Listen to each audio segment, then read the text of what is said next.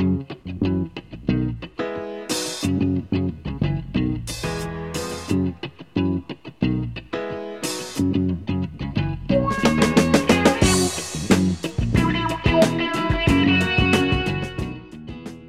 week before Father's Day is always National Men's Health Week, something I was not aware of till recently, but uh, this would be an excellent time for us to talk about some recent developments in men's health. And to help us do that is an editor of Men's Health Magazine, Greg Stebben, who's going to talk about some truly fascinating developments involving some, I guess you'd say, old technology with a new application. Uh, Greg Stebben, welcome to Radio Parallax.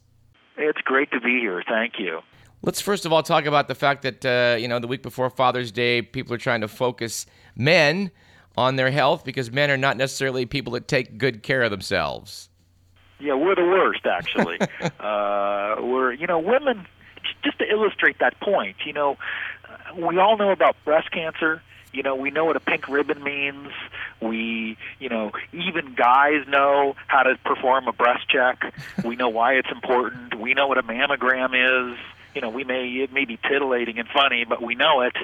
And how many people, including men, really know anything about prostate cancer, which is sort of the male equivalent of breast cancer. About 40,000 women a year die of breast cancer, about 30,000 guys a year die of prostate cancer, and breast cancer gets all the publicity and, and more publicity every year thanks to organizations like the Susan G. Komen organization and things. And part of the reason is women are brilliant at taking care of themselves, staying alert to what's important, and taking care of each other. You know, the the word sister really applies to women. They really they they're not only focused on their own health, but they want to make sure that their friends, their sisters, their mothers, their daughters also know what's best for them. And as guys, we are a complete and utter failure at not only taking care of ourselves, but we're not even very good at taking care of our buddies unless it's dragging them out of a bar because the guy's had too much to drink and driving them home. So, how do you make this point uh, at, at, Men's Health Magazine that, that guys need to get off their butts and get uh, get their health checked? Well, we were really instrumental some years ago in, in having Congress pass a resolution making the week before Father's Day National Men's Health Week, which is the case now every year. And we think National Men's Health Week is extremely important, not just for us guys. I mean, it's important there, and you know, our readers know that we think it's important, and we have a huge reach in the United States and around the world. We have a huge male readership, but we also think that it's important for women to know it's National Men's Health Week too, because you know, incrementally every year guys get better at taking care of their health, but when you add in the support of the women in our lives, our sisters, our mothers, our friends, us guys have a much better chance of living longer and living healthier lives because frankly, women have already proven they know how to take care of health. And so if we can get their support, then we have better, longer lives ahead of us too. Well, Greg, let's talk about the fact that it is Father's Day coming up. And I, I, have to say that nine years ago, I lost my dad to prostate cancer. It, uh, it is a huge problem, and we do have some good news in this area, which I want to talk about. Um, uh, in the introduction, I mentioned some, some old technology, and there's probably nothing older than man's best friend, the dog, and what he can do. And there's some new evidence now that uh, that the nose of the dog may prove useful in detecting cancers. It's very exciting, and there's also, as you kind of alluded to it, it there's an interesting irony to it as well. You know, dog being man's best friend. Uh, some researchers in France have discovered. Well, let me start with the theory. Really, the theory was that when a man's body began making a prostate cancer tumor, it may cause some unique chemical reactions in the body. That makes sense. I think we can all look at that and go, yeah, okay, that makes sense. So if the body's making a having a unique chemical reaction that is in some way related to the creation of a prostate cancer tumor, that unique chemical reaction may have a unique scent. And if it does in fact have a unique scent, there may be a way some powerful force in the universe, let's say, that could identify that scent and let us know when it's present. And when it's present, it may signal that there's the beginning or or the beginning of a prostate cancer tumor or one that's continuing to develop. And so, what is that powerful force in the universe that could find that scent and identify it? It's a dog. yes, a dog. Uh, what these researchers in France discovered was they could have the dog, they could train one dog, one dog right now, to identify that unique scent, and when he smelled it from a urine sample, the dog sits. It's really that simple. And this dog, which is a shepherd, is also well known as being a bomb sniffing dog. And it just turns out that it is possible to train a dog to detect this unique scent. And it is it, it appears that this unique scent really is a very valuable marker for identifying prostate cancer tumors because we can talk about how effective today's current testing, the PSA test, is, how effective or ineffective that is. But this dog identified 63 out of 66 men with prostate cancer tumors. Which is which is really we should point out very specific that those are really that that's scientifically very good batting average. Well, it's it's staggering actually. Uh, interestingly enough, they were for the three men that got the false positive but what's interesting is in one of the places where the dog incorrectly made an identification, it turns out that the dog was right after all because they took one of those men who they did not think had cancer and did a deeper examination, and it turned out that he did. Uh, if you contrast this with the PSA test, they say that if every man who had a PSA test result that indicated a high level or high odds of prostate cancer, if every one of those men got a biopsy, that two thirds of those men would be getting a biopsy for no reason because they would find out they did not have cancer. And so that's really a seriously important number to consider for a lot of reasons. One is if if the PSA test is really only right a third of the time, it's not a very good test. It's the best test we have, but it's still not a very good test. Also, think about the cost of all those biopsies, the possible medical complications from those unnecessary biopsies, and let's not forget the emotional cost for two thirds of those men going through what we call a cancer scare. Them going through a cancer scare, their families going through a cancer scare, you know, having two thirds of all men uh, who have high PSA test scores having biopsies for no reason other than to find out they don't have cancer. If we can eliminate those kinds of statistics, both the financial and emotional costs are huge. And again, it looks like we may have man's best friend to thank for a better way to test for this really horrible disease.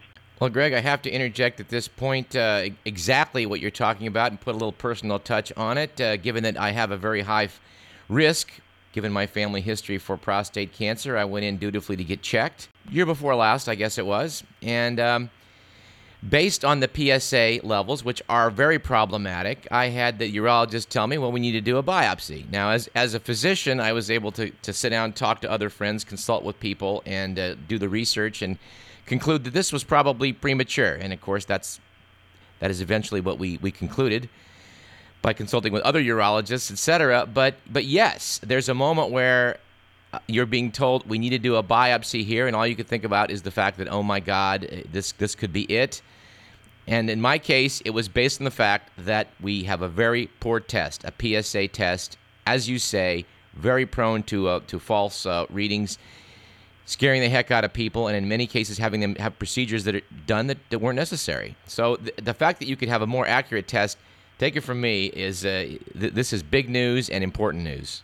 There's another layer to prostate cancer that that I think sometimes gets overlooked as well, and that is that it's a very complicated disease to deal with even after it's diagnosed. It's you know, if you break your leg, you go to the emergency room and they say, "We know how to fix that." If you have, I don't know, you know, I mean, a lot of things that happen to the human body, doctors say, you know, we know how to fix that. Let's go fix it. With prostate cancer, there is so much, there is such a large amount of gray now. You, your doctor has said yes, you have prostate cancer, and now the next questions are things like, is it fast growing or slow growing? If it's slow growing, we recommend these treatments. If it's fast growing, we recommend some other treatments. You know, there's a huge number of men who hear they have prostate cancer and they actually take a course of action which is to do nothing. It's called watch watchful waiting. And and really all they do is they continue to go back and get tested and their doctor monitors their PSA test looking for change. As long as there's no change, the, the the the prevailing wisdom is that it's better for these men to do nothing than to do something invasive. But no matter what treatment you choose for prostate cancer, it's going to be unpleasant and it's going to have consequences and there is there is no right answer. So again that's part of why being able to identify the cancer and eliminate the false positives or the false alarms is so significant because it means men are not having to potentially make those kind of choices when they're unnecessary. But it's also just important for men and women to understand how complicated this disease is because ultimately your best shot of surviving and surviving with a great quality of life afterward is called early detection, and that's probably the thing that this dog and more dogs will bring for us is the ability to quickly and easily detect prostate cancer so that it can be treated at the best possible time. Well, I've spent a lot of time talking about this very topic with uh, with more than one urologist and doing some research. And there's one tip I'd want to want to put out for our listeners and, and for you, maybe to, to relay into the magazine, is that a lot of people feel that when you're doing a PSA test, it's important to abstain from any sexual activity for at least three days beforehand and make sure you don't have any trauma to the area, as in riding a bicycle. In my particular case, I think that uh, uh, not paying attention to that gave me some bumped up levels. And, and that wound up mm-hmm. uh, getting my urologist all uh, ready to ready to get the, the needles out and start poking me. And I think that uh, listeners should know that very good idea as a precaution, just to make sure if you get a PSA test that you don't do anything that might might bump your level up. That's a that's great advice. And some other advice is, you know, family history is important when considering when to begin getting a PSA test. You know, certain populations have a higher risk of prostate cancer. I think African Americans are part of that group. Yes. Um, it, all of this is important information for us guys to accumulate and think about for ourselves. You know, it used to be that as a kind of a hard and fast rule, uh, the medical community would say you should start getting a PSA test at 50. You know, the, the, the recommendations now are a little grayer now. I have to jump in, Greg. It is really gray. Having just gone to this uh, this urologic meeting, they had one for primary doctors, and it's at the point where they're almost saying, well, you ought to get a digital exam somewhere along the way and you need to get your PSA checked, and we're not really sure what to do with the data. So it's almost as if you're on your own. I mean, you should get these things checked, but it's very gray right now. And I'm not sure that saying you're on your own is a bad thing.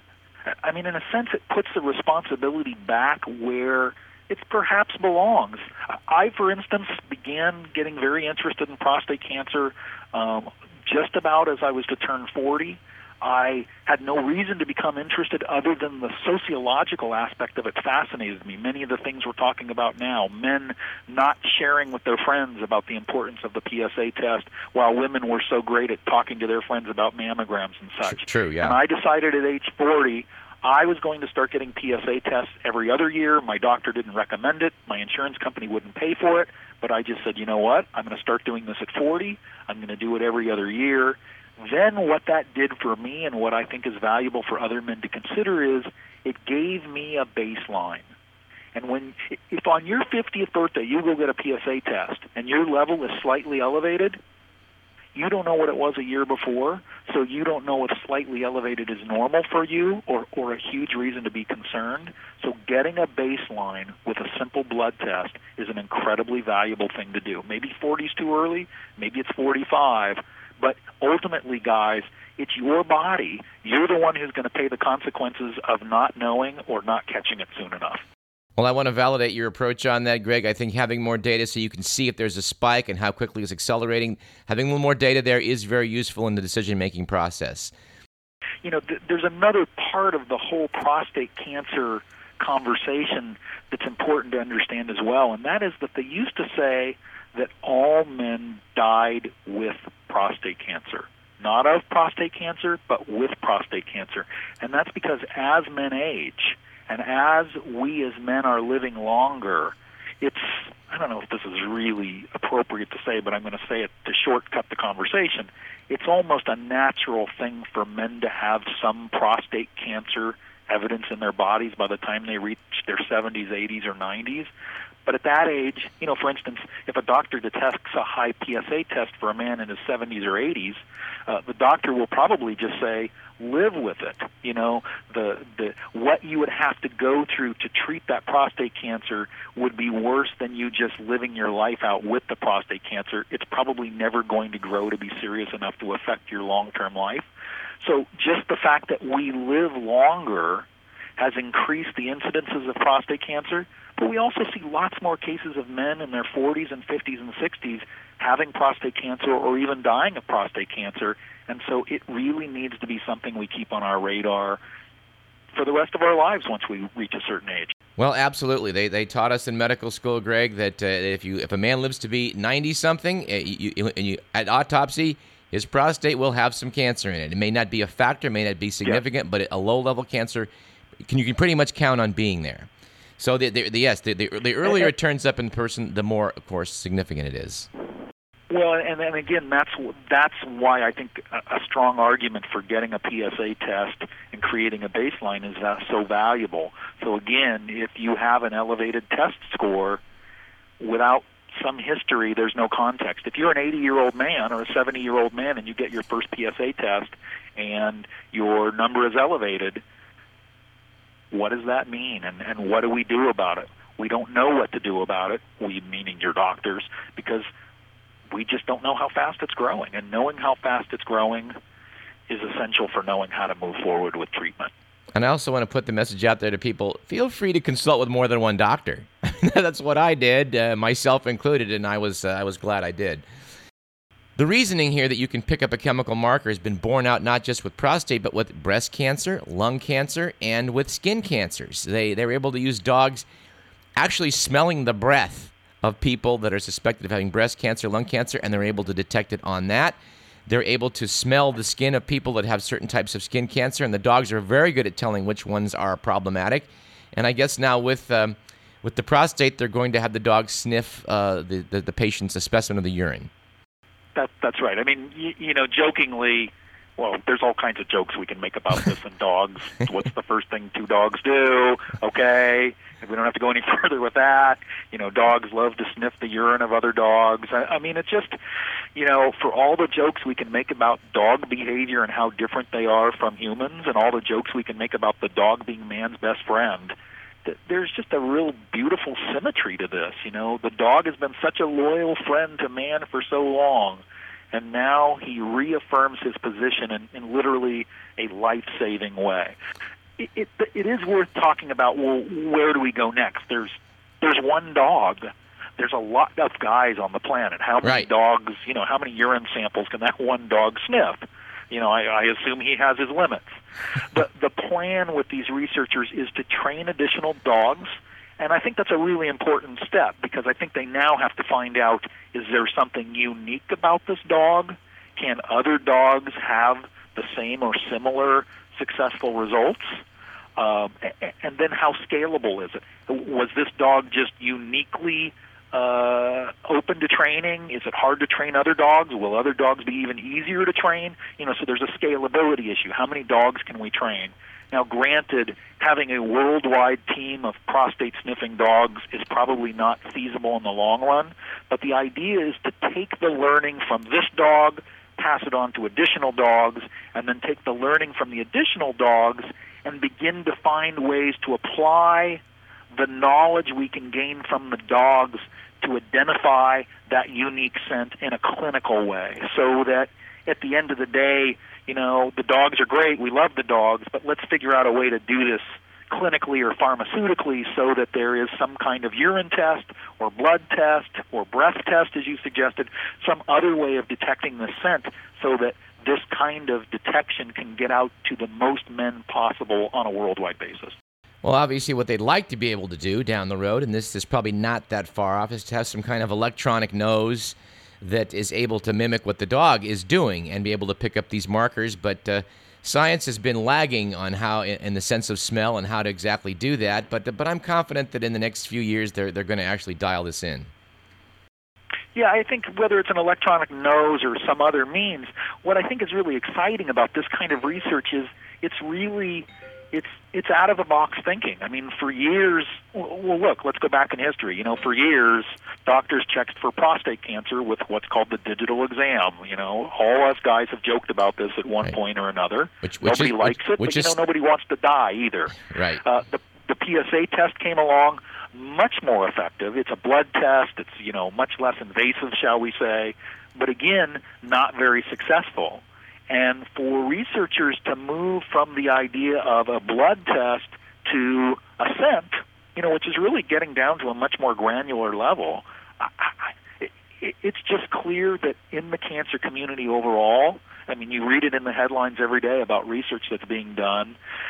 The researchers are thinking in new, more creative, and more aggressive ways, and I think we all agree and hope that you know, many, many other forms of cancer detection and prevention like this one will come along.